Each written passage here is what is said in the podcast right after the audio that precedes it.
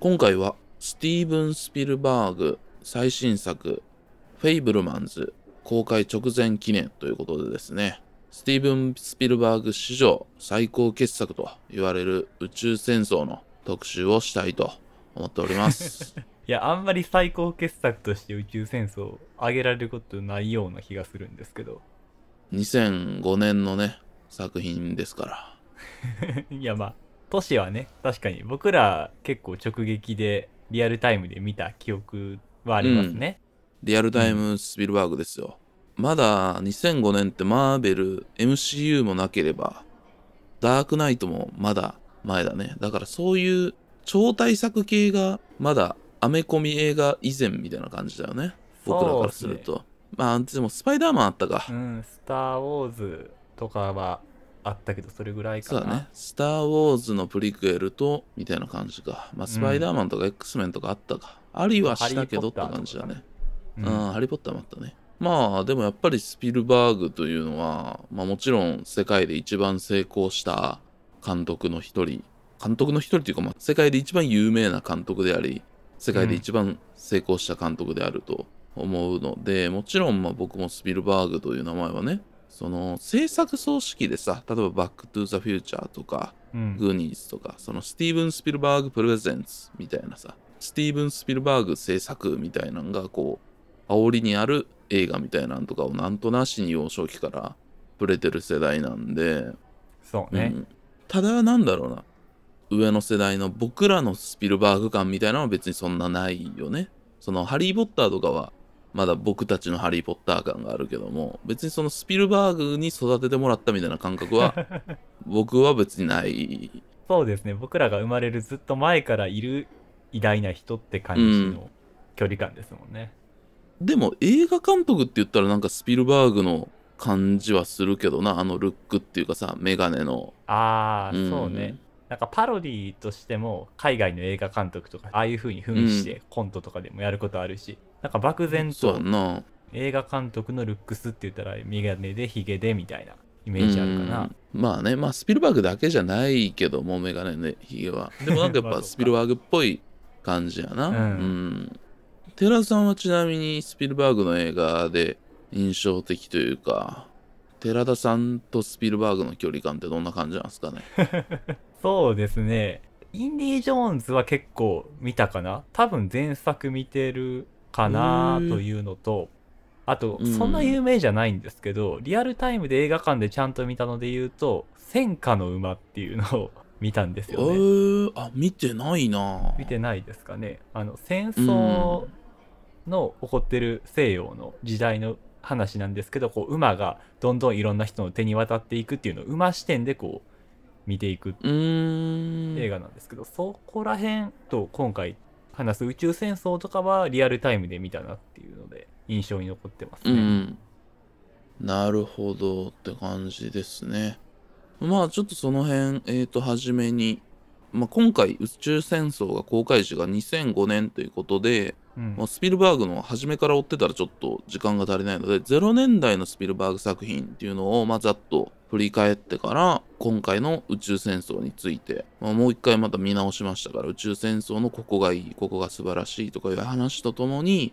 まあ、スピルバーグ作品に共通して描かれてるところでなんか子供？やっぱ子供と父の関係みたいなんてちょいちょい、まあ、父の関係はある作品ないか作品あるけどうん。今回特に僕が宇宙戦争に感動するポイントというのは、まあ、そのスピルバーグが描くダメな父親っていうところをちょっと話そうと思っていてうん。その辺まあ僕の経験談とともに、まあ、父と私とっていうことを話していこうかなと思っております。そんなお品書きでね、本日はスタートしたいと思っております。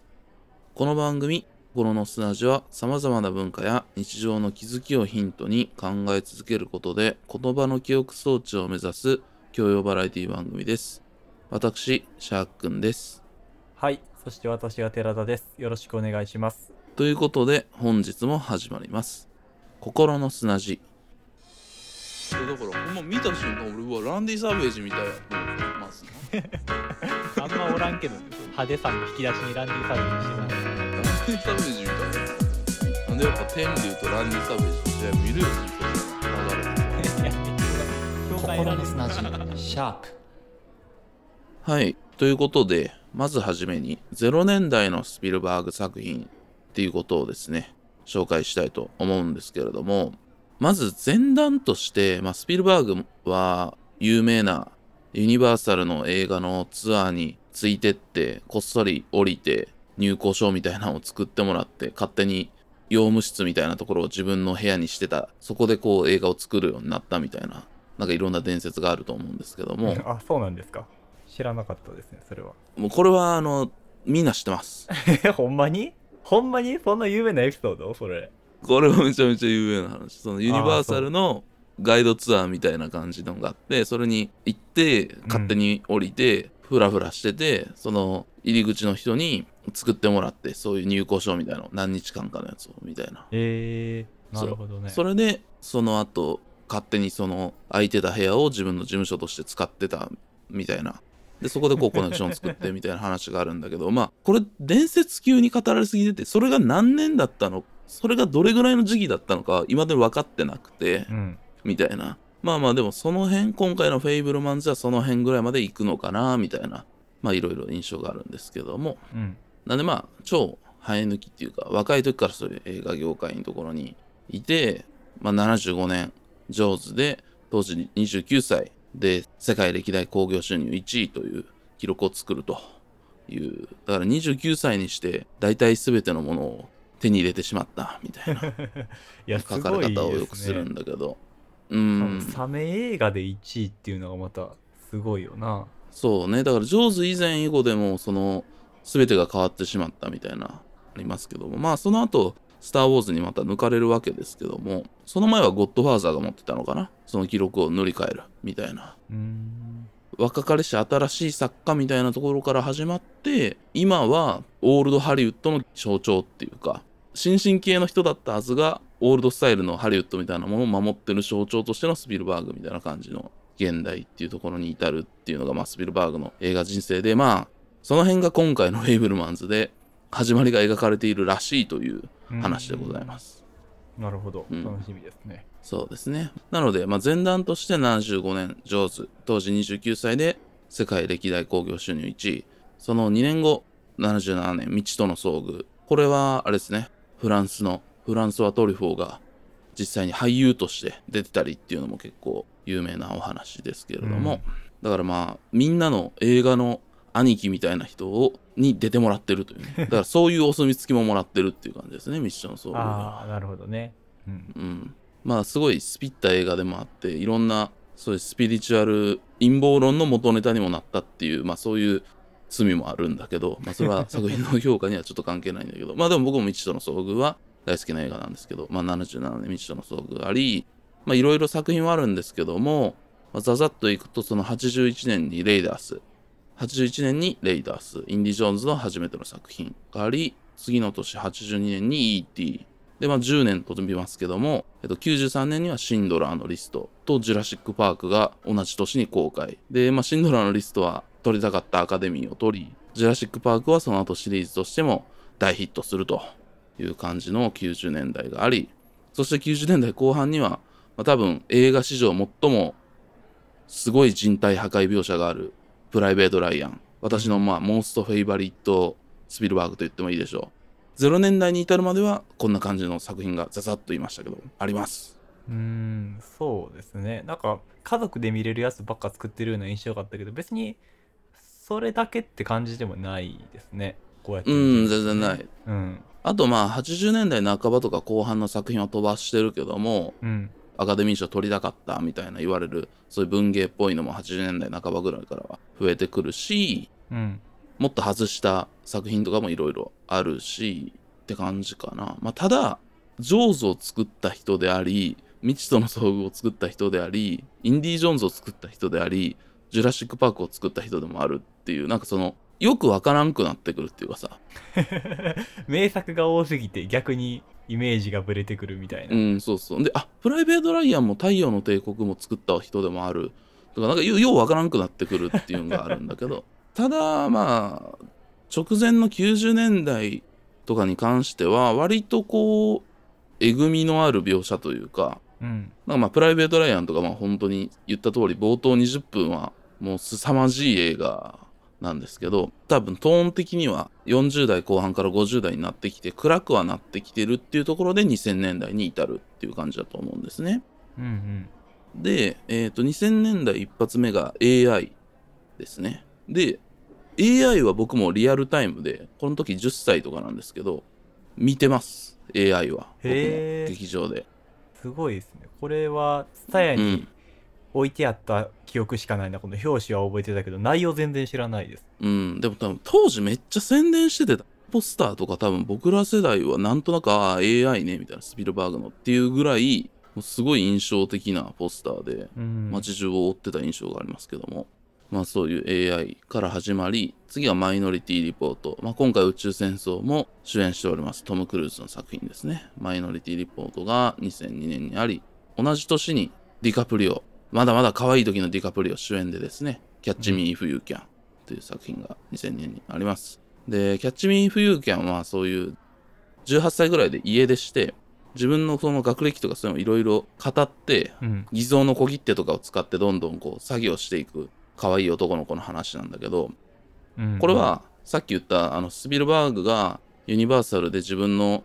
入校書を作ってもらったとかそういう実際それでキャリアを作ったっていう歴史があるわけでそこをこう元にしてると言われております。なんでちょっと自伝的な要素もあるなるほど。うん。まあ、これは実際あった、えっと、いろいろ偽造小切手とか使っ作ってた人の実話をベースにしてるんだけどそういう話。うーん。これはこれで別の人の実はないこれはね、結構おすすめです。見直したらキャッチミーフューキャンめちゃめちゃ面白かったです。ディカプリオもめちゃめちゃ綺麗だし。えー。いやこの辺タイトルしか知らないんで全然見れてないんですよね。あ、ほんとうん。あとこう2年ありまして、ターミナル。これは知ってるでしょ？いやーこれもタイトルしか知らんな。あー空港に置き去りになるおじさんの話です。トム・ハンクス主演。その概要は知ってる。確かに。うん。えでもそれだけやから。あほんまにそれだけない。まあでもどうなんやろ。お金あんまかかってない低予算映画集するけど。スピルバーグですもんね。ええそんなことないです。空港全部作ってるから。うん。ああそれはすごいな、それはお金かかってるわ。そうそう。なんかね、吉野家かなんか映った印象あるんだよな。へまあ、そういうターミナルという映画が2004年あって、え、うん、で、今回2005年に宇宙戦争。とはい。同じ年にミュンヘンというですね、これも僕すごい好きな映画なんですけど、へえ。ミュンヘン全然知らないですね、マジで、うん。ミュンヘンね、真面目に言ったら僕一番素晴らしい映画かもしれない。えー、どういう映画なんですか？これは。えーっとね、結構すごい話で、これも、うん。イスラエルの諜報機関っていうかね、モサドっていうのがいるんやけど、うん。ミュンヘンオリンピックでパレスチナ人のゲリラがそのイスラエルの選手団を襲撃して11人殺してんね。んこれ実際の事件だよ。聞いたことありますねそれ、うん。うん。で、それの言ったら報復みたいな感じで、イスラエル側のモサドの5人の工作員が政府からこう報復しろって言われて、そのやった人たちを、やった人たちかどうか分からへんねんけど、まあ、死亡者と言われる人たちを暗殺していくって話なんですけど。へえでもよくそんなん作らせてもらいましたねうん。まあでも、これは言ったら、うんアメリカっていうものを問い直すみたいな感じの映画でもなってて、うんアメリカ映画っぽい映画だなという感じはするんですけど、まあ、僕すごい好きな映画です。ぜひね、見ていただきたいなと思います。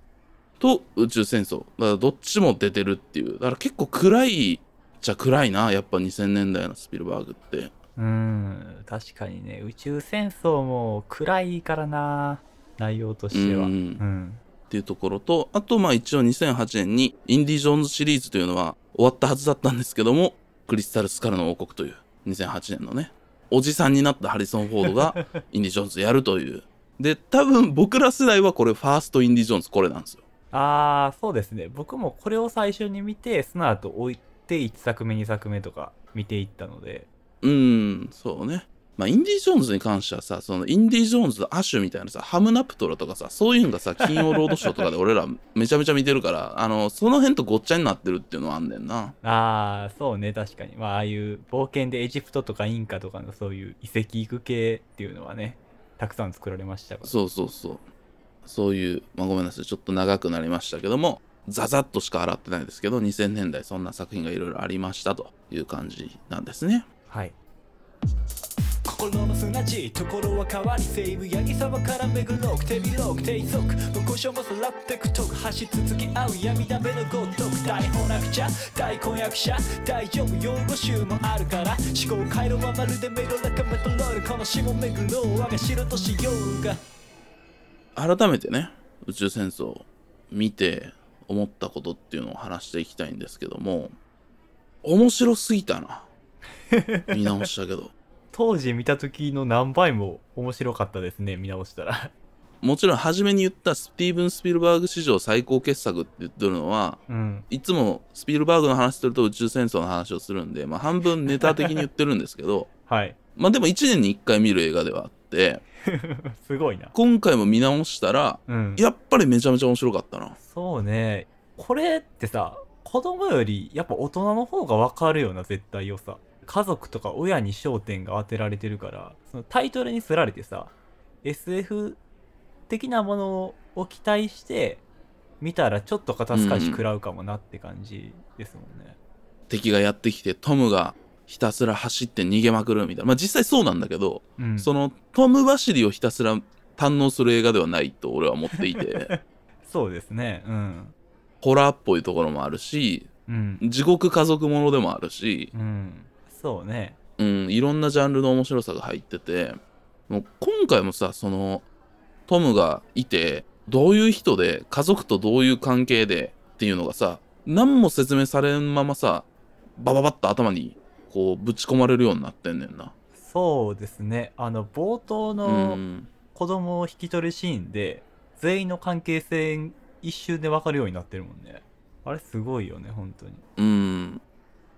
で、先に言っちゃうともう、このトムは本当にどうしようもない親父だということがわかるわけですね。そうですね。うん。仕事の帰り道、もうすごい多分大事にしてるだろう。車をめちゃめちゃ飛ばして帰ってきて、みたいな。でも部屋の中、家の中はもうぐっちゃぐちゃで、子供二人を多分引き取って何日間か止めるっていう、まあ、間違いなく前の奥さん、今は違うパートナーと付き合ってる奥さんが多分妊娠してるから、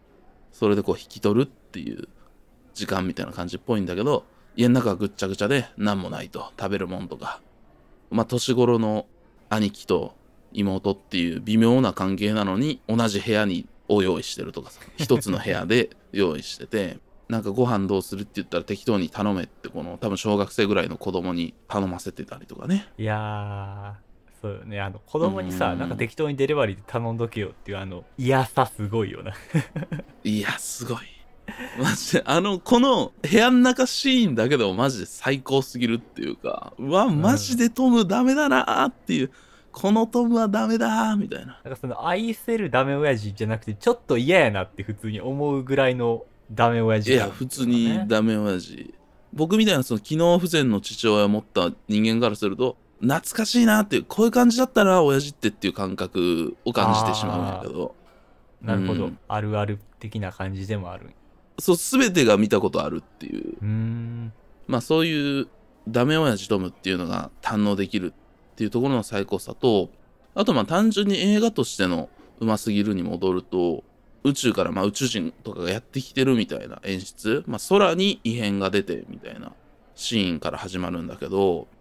あそこの空とトムが異変を感じる瞬間みたいなのがやっぱすごくてうん。家出たらなんかこう写真空撮ってる人たちがいて渦巻いてる何かがある。でそこで多分普通の映画とかだったらそれをこう見てぐーっとそれ寄ってどうのこうので何かが落ちてきて始まりになったりとかこのアタックが始まると思うんだけどうん。そこで一回裏庭行ってトムは。裏庭から一回見んねんな。裏庭行ってみようっつって。うんうん。でなんかすごいもう風がめちゃめちゃすごくてなんかそのシーツとかがババサバサバサバサってなってて。うん。でね。すごい来るぞみたいなシーンが裏裏庭であってなんか一回やんでで家の中の方入ってその家の中の2階からまた見るみたいなシーンとかがあって。だからこうアタックと見るっていうのがこう繰り返されるっていうのがあるんだけどそこの演出がやっぱすごい緊張感と初め雷がダーンと落ちてきた時もその独立記念日の花火だとか言ってトムがなんかキャッキャ喜んでて。ん で「いやそんなんじゃないよ」みたいな感じで「えそうか?」みたいな感じで。もう完璧にこの精神年齢が10代で止まってしまっている悲しい男っていう感じも。超映画うまみたいな。この監督映画うまってなるっていう。いやまあスピルバーグですからね。いやでもそう。家に入り込むシーンとかもさトムがさキャッキャキャッキャしててで娘の方が先にちゃんと冷静にさ「いや家入らな」ってなって逃げ込んであーってトムも入るみたいなさ。うーん。ああもうこいつはほんまに危機管理能力がないっていうのが一瞬でわかる。うん。うん。実際にアタックが起きたら「おやばい!」みたいな「なんてんだ!」みたいな感じになるっていうねこの感じも完全に全てが見たことある感じやなって僕は思うんやけど。あ父親ってこういう感じやなっていう感覚がしてて。なんかその辺の描写とか見てもノープってすげえ宇宙戦争の影響あるなって思って。ああまあ確かにね。うん、うん。まあジュラシック・パークとかでもやってるんやけどなんていうかな。舐めるショットみたいなのがあるやんかこう下から例えばジュラシック・パークだったら恐竜の足元とかから映してカメラがティルトアッあプこはいはいはい。う縦に上がっていってうん。でこう恐竜がバッて出るみたいなそのスクリーンで見てたらその恐竜の大きさを観客がすごい感じるっていうかさその感じで今回もその空をこう縦にこ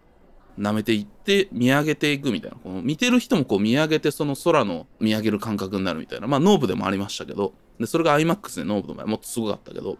なんかそれを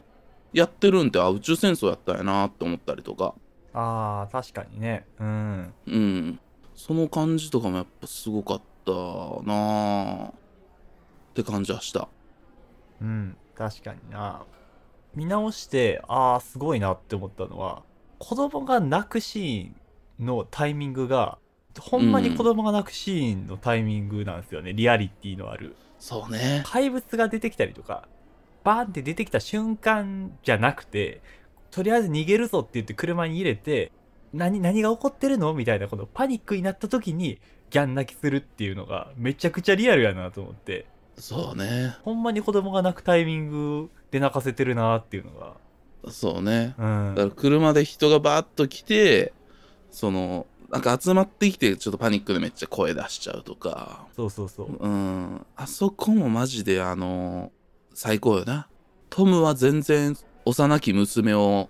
そうやその時に落ち着かせる手段を一つも持っていないっていう。なんかお兄ちゃんがその腕をこうしてみたいなああそうね。あのおまじないというかさ落ち着かせる方法を知ってるんやけどトムはマジで何もできずになんかこうなんとかしてくれみたいな感じでただ運転をするのみっていうね。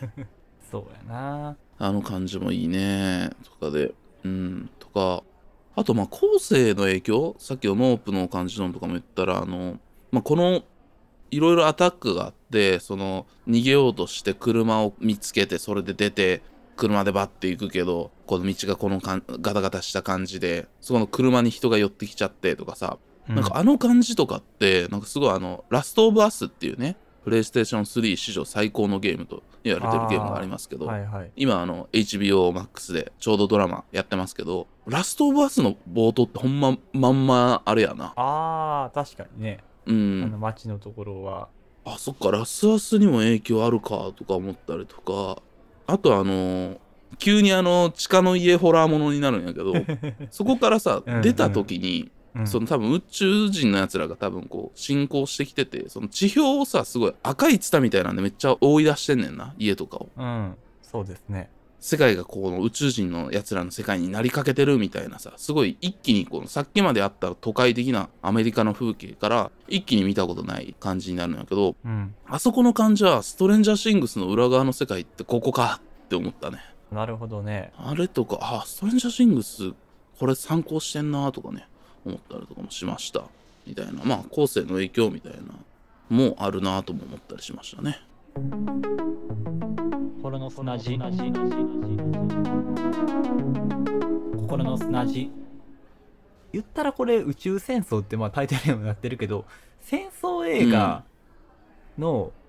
その戦争で戦ってる人らではなくて犠牲になる個人家族とかをうん。主体にして描く。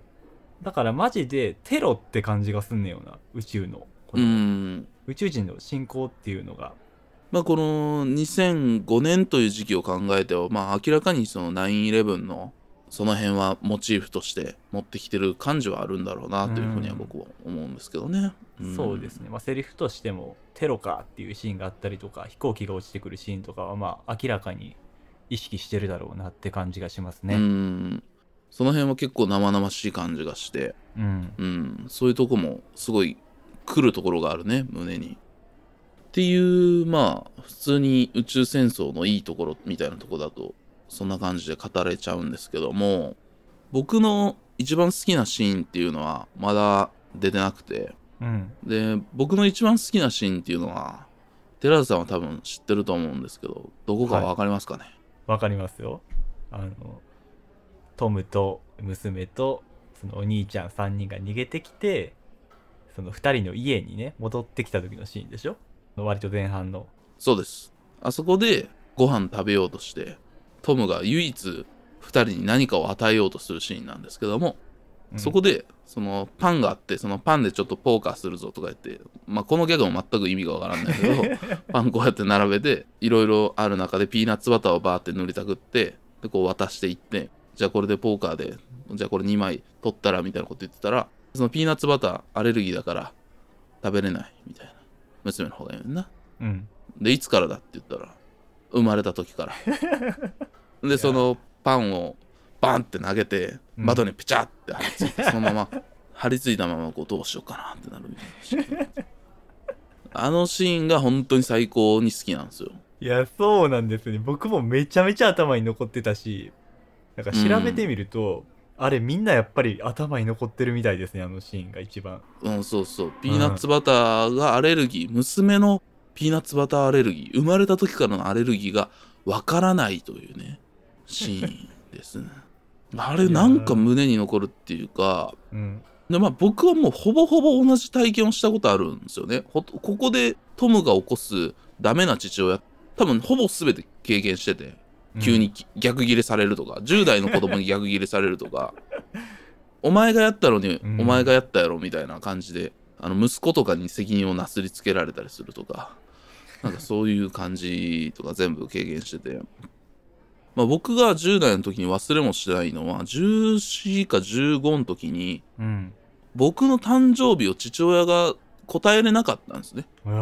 それはなかなかですねうん。うんまあこれはなかなかなんやけどまあそうやろうなって感じだよね。僕からすると。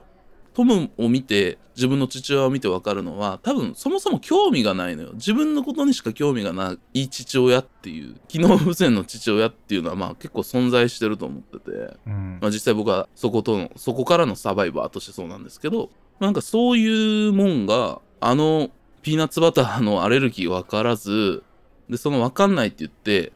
謝るわけでもなくそのパンを窓に投げつけてしまうっていうのはすごくよくわかるっていうかね。うん。あとその逆切れのところで言ったらさそのお兄ちゃんが食べ物を詰めろって言われて持ってきたのに調味料しか入ってなくて食べ物詰めろって言ったのになんでこんなんしかないんだみたいなこと言っていやこれしかなかったんだよみたいなさ逆切れの後のあのシーンやからなんかもう本当にテンポよくダメ親父なんよなあのシーンうんあれもほぼほぼ見たことあるからうん。そうだから僕の中ではすごくあ見たことあるある映画みたいな感じで こういう風になったらあかんなっていう戒めみたいなのも思いながらなんかね苦しい思いにもなるんだけどもうん。あのそういう感覚があってうん。っていう。見て思うのは今子供が友人とかにも生まれ出していてどんな人も、まあ、基本的に親になったらなんかすごい子供が可愛いもんなんやなみたいなのをすごく実感するのよ。うんうん。この人もやっぱり子供ができたら子供のためになるんやなみたいなのがすごい思ったりしていて。うん。なんかでもやっぱそのまま自分の人生の主体みたいなのは自分で持ちつつも、まあ、別にそれは持っていいんだけど自分の子供に対して親という責任を果たせれないまま父親という、まあ、存在としては父親という役割のところにいるみたいな人っていうのはなんでそうなっちゃうんやろうなっていうことをいつも考えながらこう宇宙戦争を見てて。そうやな。あでもあのしトムはさやっぱりこのなんとか命を守らないといけない。この2人の命を守らないといけないっていうところに全てを捧げてるからそういうピーナッツバターアレルギーであることとかっていうことはもう切り捨ててるんよな多分元から。し元から知る気がないんじゃないかなっていう感じがしてて、お兄ちゃんと娘を選ばなあかんみたいなシーンがあるんですよ。ありますねあのお兄ちゃんがこう戦ってる兵士たちの方にこう合戦しようとしていくっていううん。息子を止められないみたいなところがあって、うん止めようとするけど止められないみたいな。でもなんかそこで、お前を愛してるからだみたいなことを言うんだけど、うん全く、多分そんなこと言ったことないんだけど、全く響いてないから、息子はそのままそっちの兵士たちの方に行っちゃうんよね。で、まあこれはまあいろんなものを象徴してるんだけど、これもほぼほぼ僕同じ経験があって、うん例えばそういう何か僕がこう間違ったことをしたりとかして怒られたりだとかなんかこう選択がある時とかに、まあ、そういう時にはなんか急に親としての振る舞いっていうことをやらなければならないっていう多分何かが働くから急に言葉をかけたりこうしろっていうことを言ったりするんだけどもそれが全く自分の中で響かないっていう経験があって。例えば進路どうするかとかああなんかそういう時とかに急に出てきてなんか言ってるけどいや多分あなたは俺が今何を好きでどんぐらいの勉強をしてて何がしてるのかってことを一個も知らんよなっていうことは知ってるからだから全くその信用度がないから言ったらよく言うあなたはのことを思って言ってるんだよみたいなことを言われてもいやそもそもお前知らんやん俺のことっていうことに僕も13とか14だったけどそういうただ親っていうところに役割にはいるけどその役割を果たしてないから周りの親とかよりも僕のお父さんだけども血がつながってるだけの人みたいな感覚があって。ああうん。なるほどね。なんか僕もそれは結構父親からそういう風に思ったことはあったけど普段のことは母親にやらせておいてまあでも、うん。いざという時は父親の俺がどうにかせなあかんなみたいな意識なんですよね多分。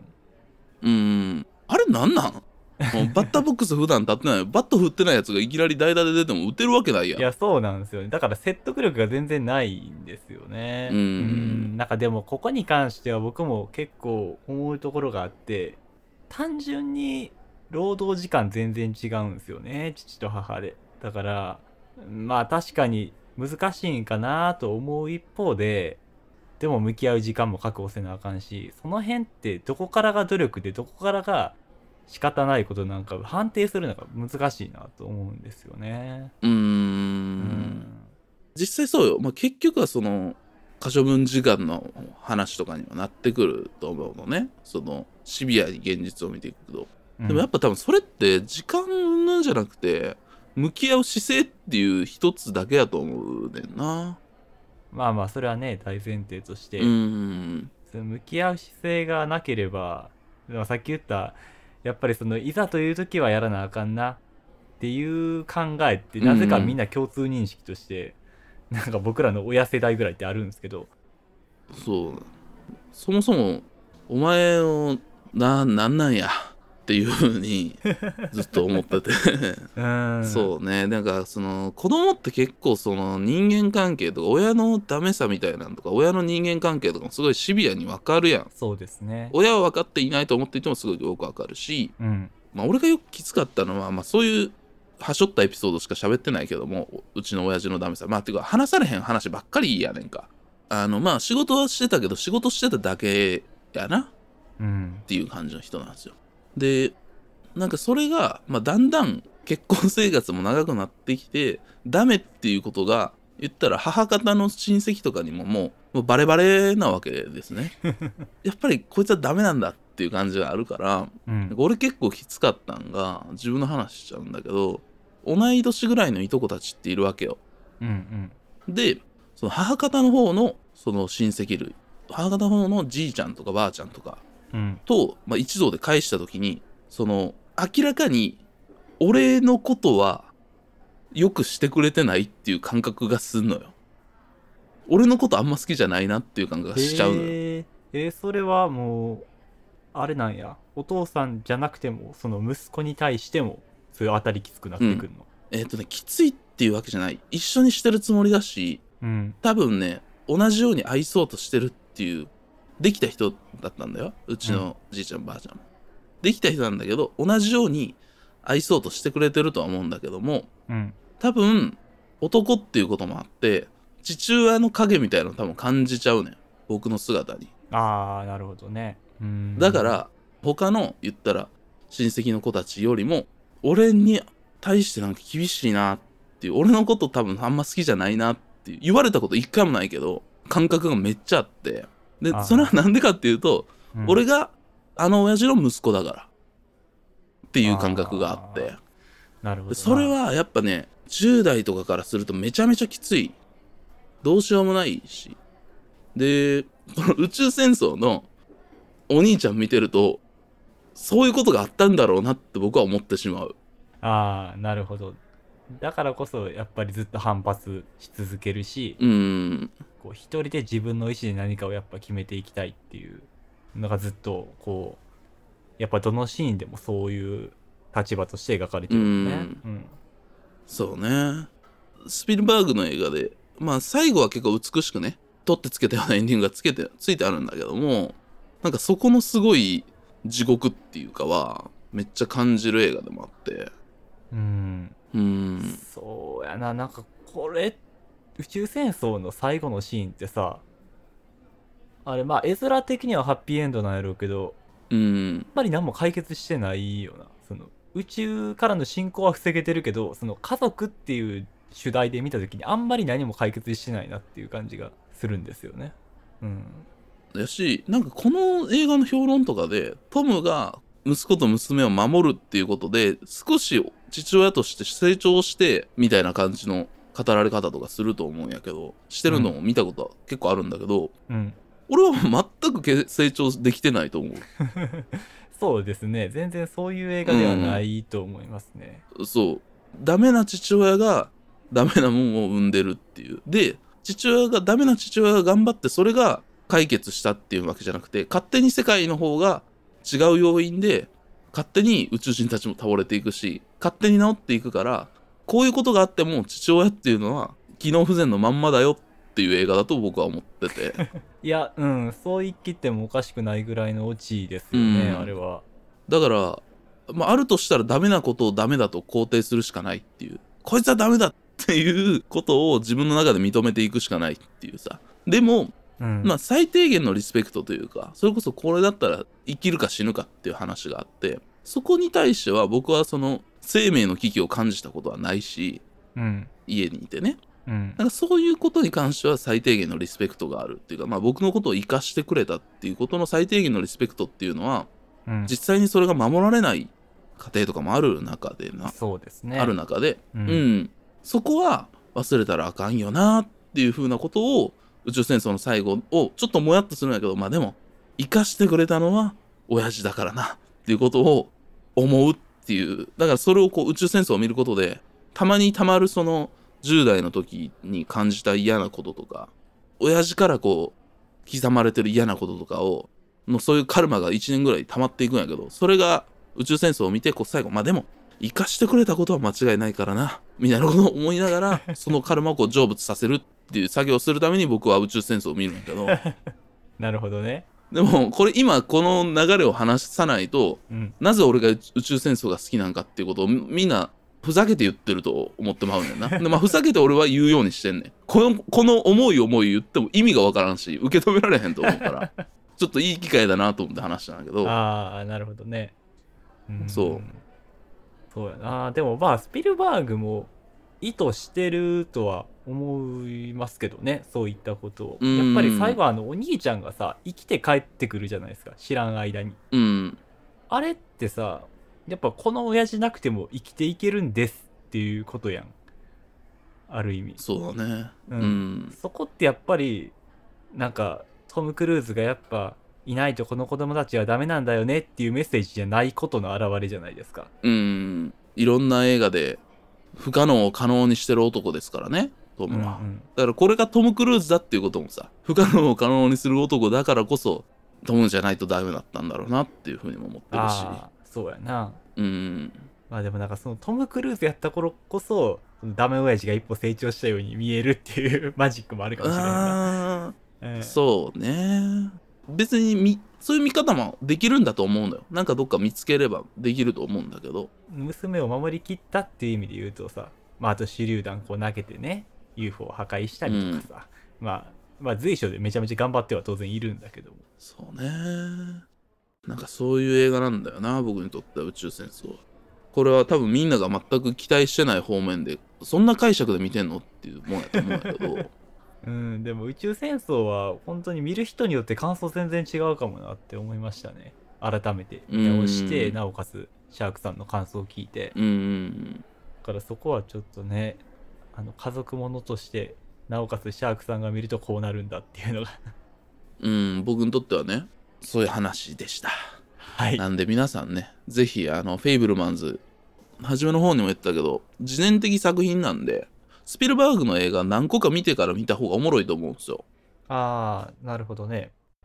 うん、まあそれこそ結構初期のやつとか見たら、うんうん。そこら辺まで行くんかな？どこまで行くんか？多分少年期のなんか8ミリカメラ買ってもらってこうやってやってる僕とか見たんだけどどこまで行くんか分からへんけど。